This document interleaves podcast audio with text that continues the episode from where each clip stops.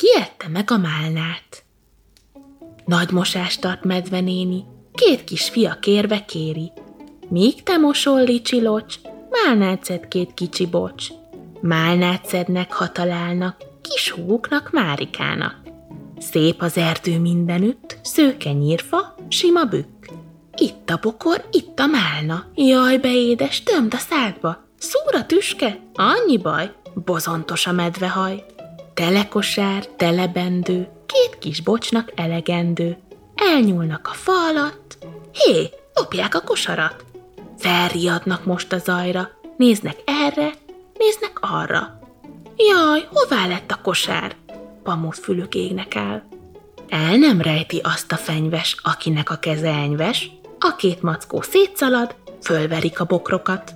Nézzünk körül ott a nyúlnál. Répán élek, mondja nyúlpál, meg káposzta levelen, olykor meg is reszelem. Róka asszony mondja, mackók, málnát nálam miért kutattok? Miért csináltok galibát? Többre tartom a libát. Sün Sámuel fatövében, siklót vacsorázik éppen. Nincs ennél jobb eledel, mondja bölcsen Sámuel.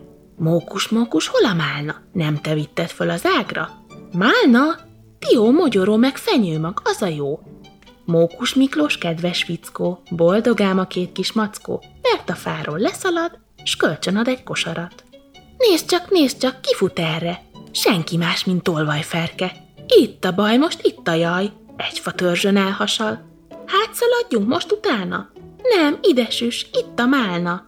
Ó, beédes zamatos, megszedjük, míg mama mos. Tele kosár, tele bendő, három bocsnak elegendő.